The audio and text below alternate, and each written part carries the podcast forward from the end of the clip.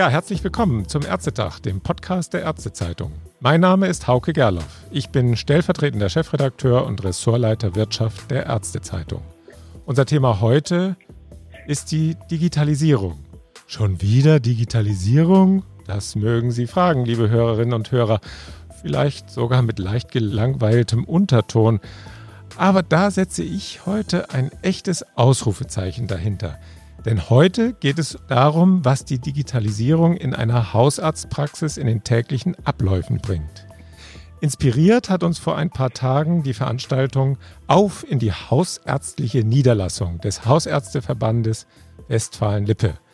Dort trat ein junger Hausarzt auf, der den Zuhörern Begeisterung dafür vermitteln wollte, wie sie mit Hilfe des Praxiscomputers tatsächlich besser arbeiten können. Und jetzt habe ich ihn direkt am Telefon. Ich grüße Sie herzlich beim Ärztetag, Samir Gaber. Ja, hallo. Ja, freut mich, dass Sie dabei sind, Herr Gaber. Sie sind Hausarzt in zweiter Generation in Bottrop. Sie sind nun auch schon vor über zehn Jahren in der Praxis Ihres Vaters eingestiegen. Und als dieser in den Ruhestand gegangen ist, da haben Sie angefangen, die große hausärztliche Praxis in Ihren Abläufen umzukrempeln. Was hat Sie dazu bewogen, so radikal vorzugehen? Immerhin waren Sie ja auch schon vorher ein Teil des Praxisbetriebs. Da ist ja gar nicht so einfach, da nochmal voll einzuhaken.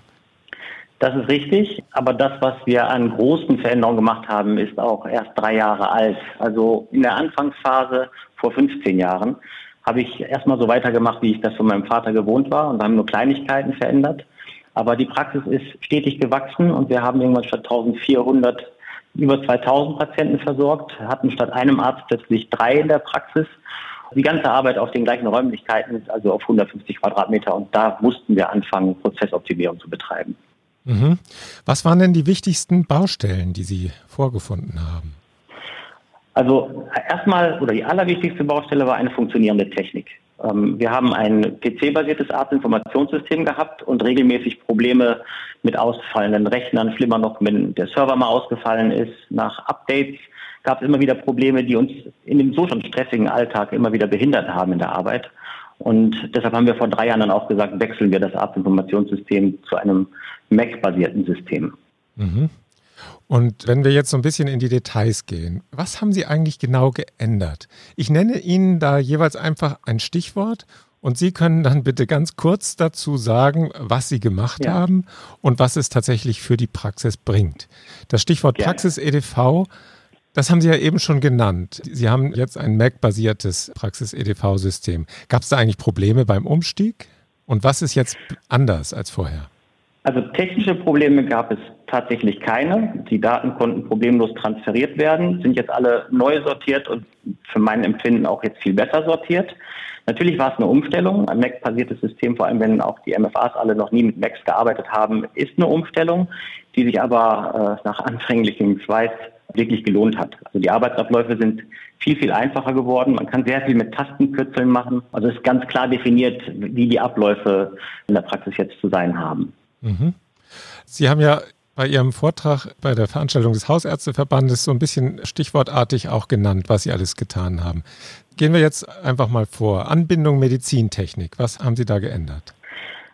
Ähm, da geht es um alle peripheren Geräte, die man halt braucht in einer Praxis. Ob es das EKG ist, das Langzeitblutdruck, die müssen alle angebunden werden und zwar in, am besten in der Form, dass die Daten von den Geräten direkt auch in der Akte des Patienten landen.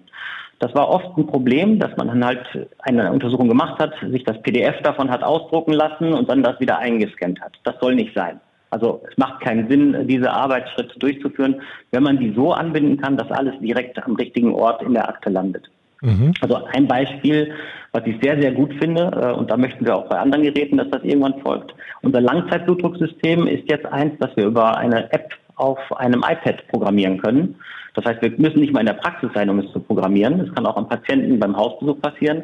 Und über diese App im iPad wird das auch wieder eingelesen und dann direkt in die Akte des Patienten transferiert. Mhm. Stichwort Hygiene. Patienten checken selbst ein bei Ihnen am Terminal, habe ich gehört. Das ist richtig. Das kam aber weniger aus hygienischen Gründen. Das ist natürlich jetzt in Pandemiezeiten ein, ein positiver Nebeneffekt. sondern es kam dadurch zustande, dass wir immer wieder Schlangen hatten in der, hatten in der Anmeldung, wo Menschen drin gewartet haben, die eigentlich nur Bescheid geben wollten, dass sie da sind, weil sie einen Termin haben, um dann im Wartezimmer Platz zu nehmen. Das muss jetzt nicht mehr sein. Jemand, der einen Termin hat, kann einfach mit seiner Krankenkassenkarte sich vorne an einem Terminal anmelden. Er erscheint auf dem Bildschirm das, die Aufforderung, im Wartezimmer Platz zu nehmen und er ist im System als anwesend gemeldet. Stichwort Telefonanlage. Ja, das ist, das ist eine größere Baustelle gewesen, ja. die aber wirklich viel verändert hat. Wir sind komplett von der fest installierten Telefonanlage weg zu einer cloud-basierten Anlage. Das bedeutet, dass wir hier keinen Kasten mehr haben, sondern alles ist im Internet. Ich habe auf meinem Telefon die gesamte Telefonanlage, kann also, egal wo ich bin, äh, wenn ich Internet habe, mit jedem in der Praxis sprechen, als wäre ich im Nachbarzimmer. Und das hat vor allem in der Anfangsphase der Pandemie, wo wir Teams gebildet haben, so gut funktioniert. Man musste nur einen Rechner abbauen und zu Hause am Internet anschließen und war in der Praxis. Mhm. Man hat auch die Telefongespräche, die in die Praxis gekommen sind, zu Hause dann entgegennehmen können. Und wenn es notwendig war, die auch direkt in die Praxis weiterleiten können. Zu Hause konnten dann Rezepte vorbereitet werden, Überweisungen ausgedruckt werden.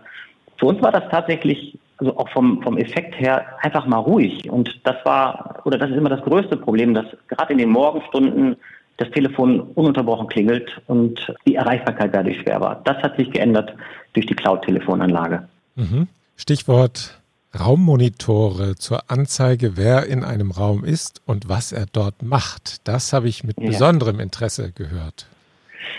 Raum, das ist etwas, was wir selbst gebastelt haben aus äh, kleinen Computern und äh, Monitoren, die wir im Internet zusammengebastelt haben.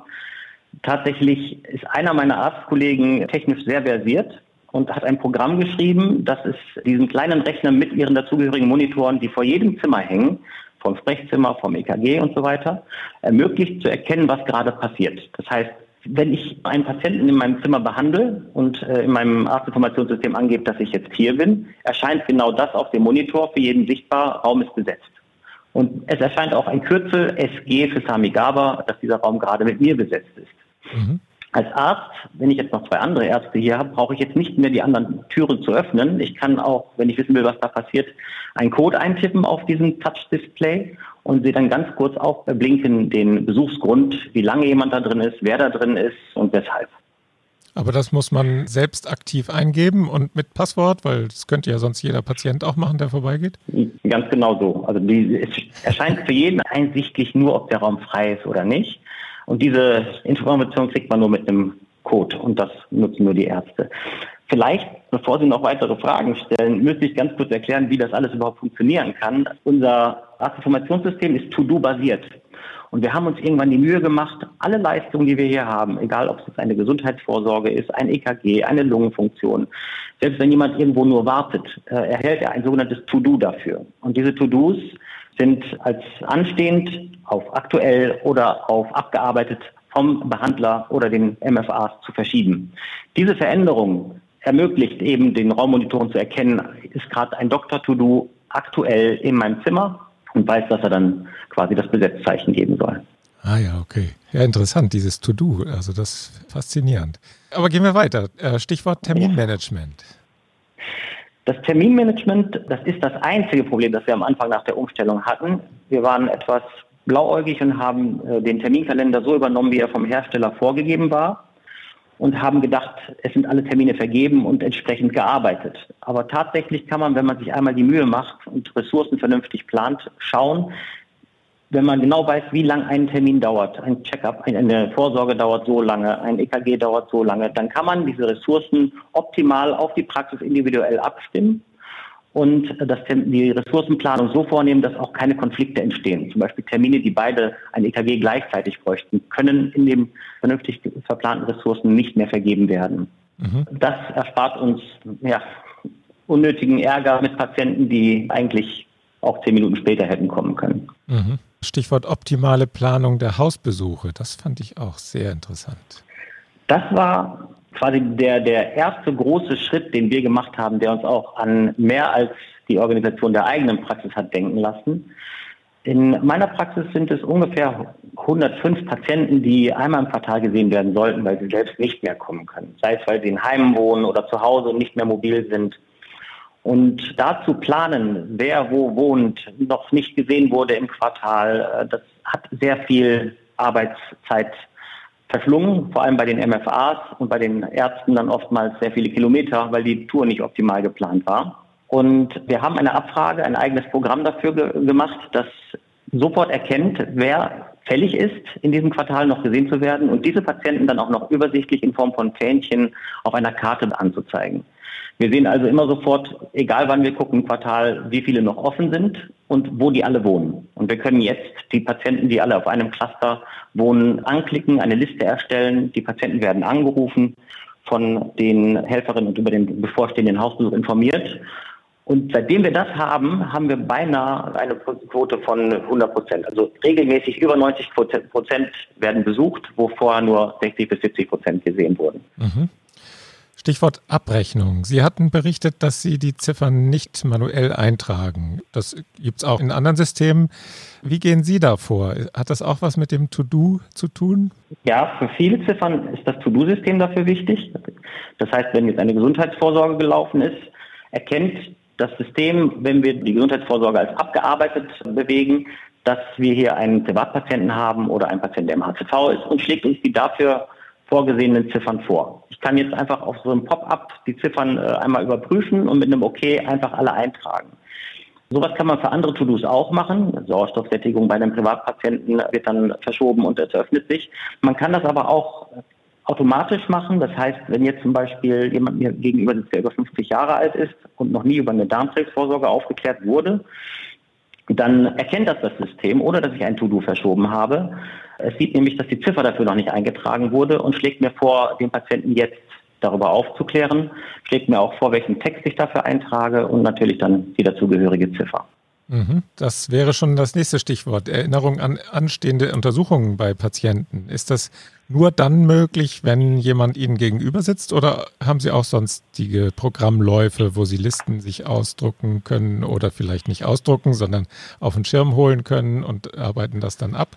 Genau, da gibt es verschiedene Möglichkeiten. Ein System ist, wenn man das vorher eingetragen hat, jemanden über SMS über etwas zu informieren oder zu erinnern.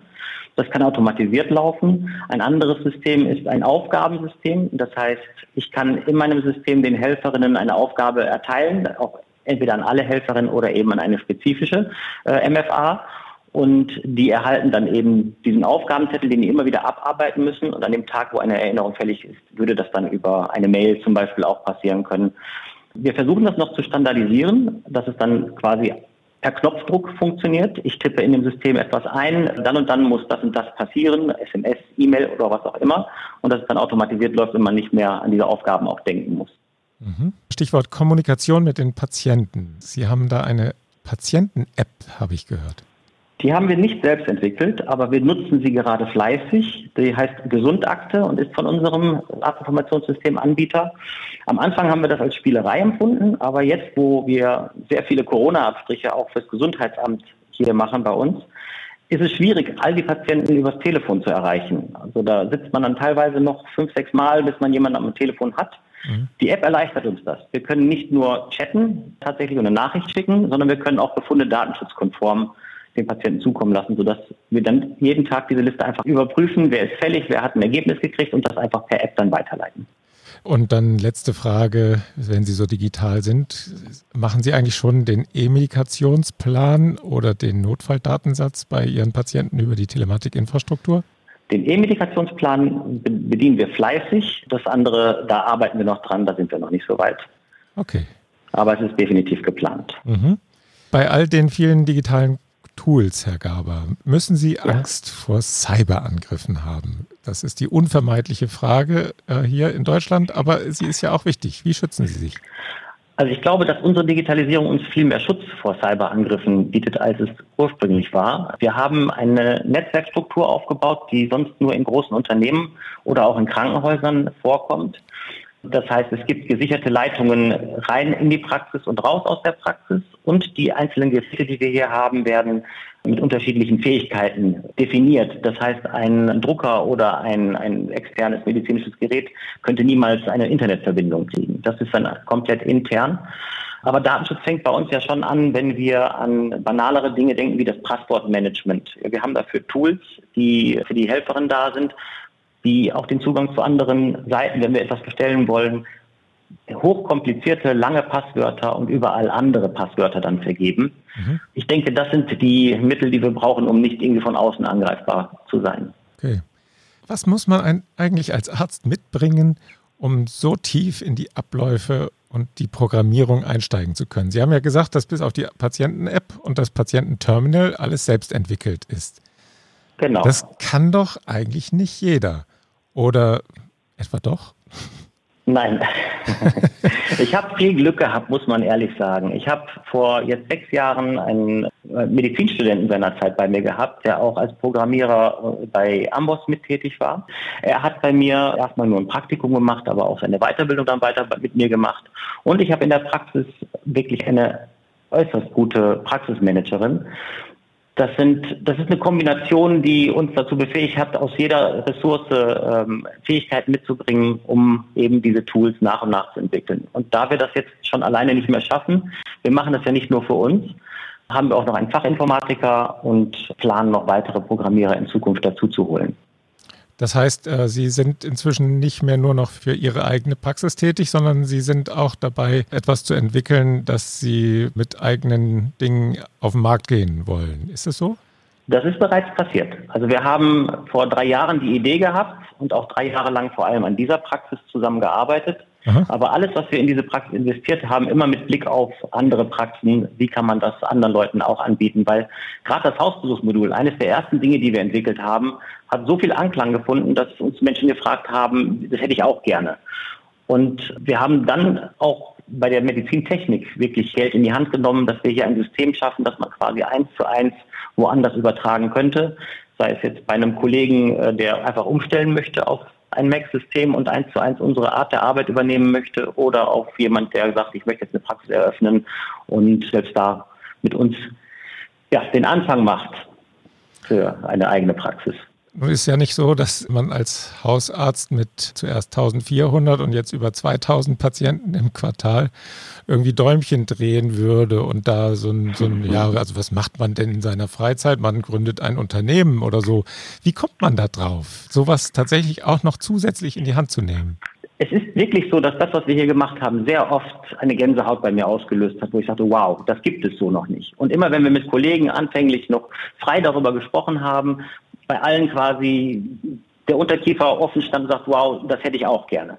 Und mit diesem Gefühl, dass wir hier gerade an etwas dran sind, dass es so kein zweites Mal in Deutschland gibt und da doch auch so eine gewisse Vorreiterposition haben, das ist Antrieb genug, dann irgendwann an die Geschäftsidee zu glauben, fest zu glauben und Geld in die Hand zu nehmen, Menschen mit Wissen zu akquirieren, die mitmachen wollen und sich für die Idee weiterhin auch begeistern. Weil am Ende die Arbeit macht Spaß als Arzt in der eigenen Praxis. Es ist nur oft so, dass man verzweifelt an nicht funktionierender Technik, an der Abhängigkeit vom Arztinformationssystemanbieter, an der Abhängigkeit von den Geräteherstellern, von der Telekom, von irgendwelchen Telefonanbietern oder alle müssen dann irgendwie auch noch koordiniert werden von mir, wenn irgendwo was nicht funktioniert, weil ein Rechner ausgefallen ist. Selbst das Problem haben wir gelöst, indem wir Rechner vordefinieren lassen und wenn einer ausfällt, lasse ich den aus dem Internet kommen und schließe ihn nur an, er lädt sich alles, was er braucht, selbst runter. Hm. Wir möchten quasi alles aus einer Hand, damit man einfach sich auf die Medizin konzentrieren kann. Ja, sind, damit sich andere auf, ihr, auf die Medizin konzentrieren können in Zukunft, werden Sie dann nur noch IT-Unternehmer sein und IT-Entwickler oder bleiben Sie bei Ihrem Leisten? Ich bleibe definitiv in meiner Praxis, äh, aber es ist ja auch nicht nur IT. Wir machen ja auch Prozessoptimierung für die Abläufe in der Praxis bei der Dokumentation für Patienten, die soll erleichtert werden, leitliniengerecht. Ich brauche jetzt teilweise nur Leitsymptome einzutippen und das merke ich ja jeden Tag, wenn ich Husten eintippe oder Infekt, dass mir der Computer sagt, das musst du fragen, äh, das sollte gemacht werden. Das erleichtert mir die Arbeit und das macht einfach Spaß. Mhm. Ich habe auch was davon. Also das ist dann das nächste in der Pipeline oder gibt es noch ein paar andere? Das läuft schon. Nein, nein, es schon. gibt ein paar Sachen in der Pipeline. Das ist das nächste. Das nächste, was kommt, ist so ein Gesundplan, nennen wir das. Multimorbide Patienten, die chronisch krank sind, sich da jedes Mal einen Überblick zu verschaffen, welche Medikamente genommen werden, was sind die Wechselwirkungen, gibt es irgendwelche Termine, die eingehalten werden müssen, um Laborwerte zu überprüfen. Da sitzt man jedes Mal und guckt sich die Akte aufs Neue an. Und das versuchen wir zu optimieren, dass man quasi noch einen zweiten Bildschirm hat neben dem Hauptrechner und der mir nur die wichtigsten ja, Daten und Fakten auf einen Blick liefert. Aber das, das dauert noch ein bisschen. Mhm. Ja, Digitalisierung als Aufgabe, die Abläufe in der Praxis zu vereinfachen. Herr Gaber, ich hoffe, wir konnten die Zuhörer inspirieren, selbst die Möglichkeiten auszuloten, die bei Ihnen in Ihrer EDV stecken. Eben weit mehr als nur die Abrechnung und die Dokumentation. Haben Sie vielen Dank dafür, dass Sie so kurzfristig zum Podcast bereit waren. Viel Erfolg in der Sprechstunde, die gleich wieder beginnt. Sehr gerne, vielen Dank. Ja, alles Gute für Sie und bis Danke auf ein andermal. Tschüss. Bis bald. Tschüss.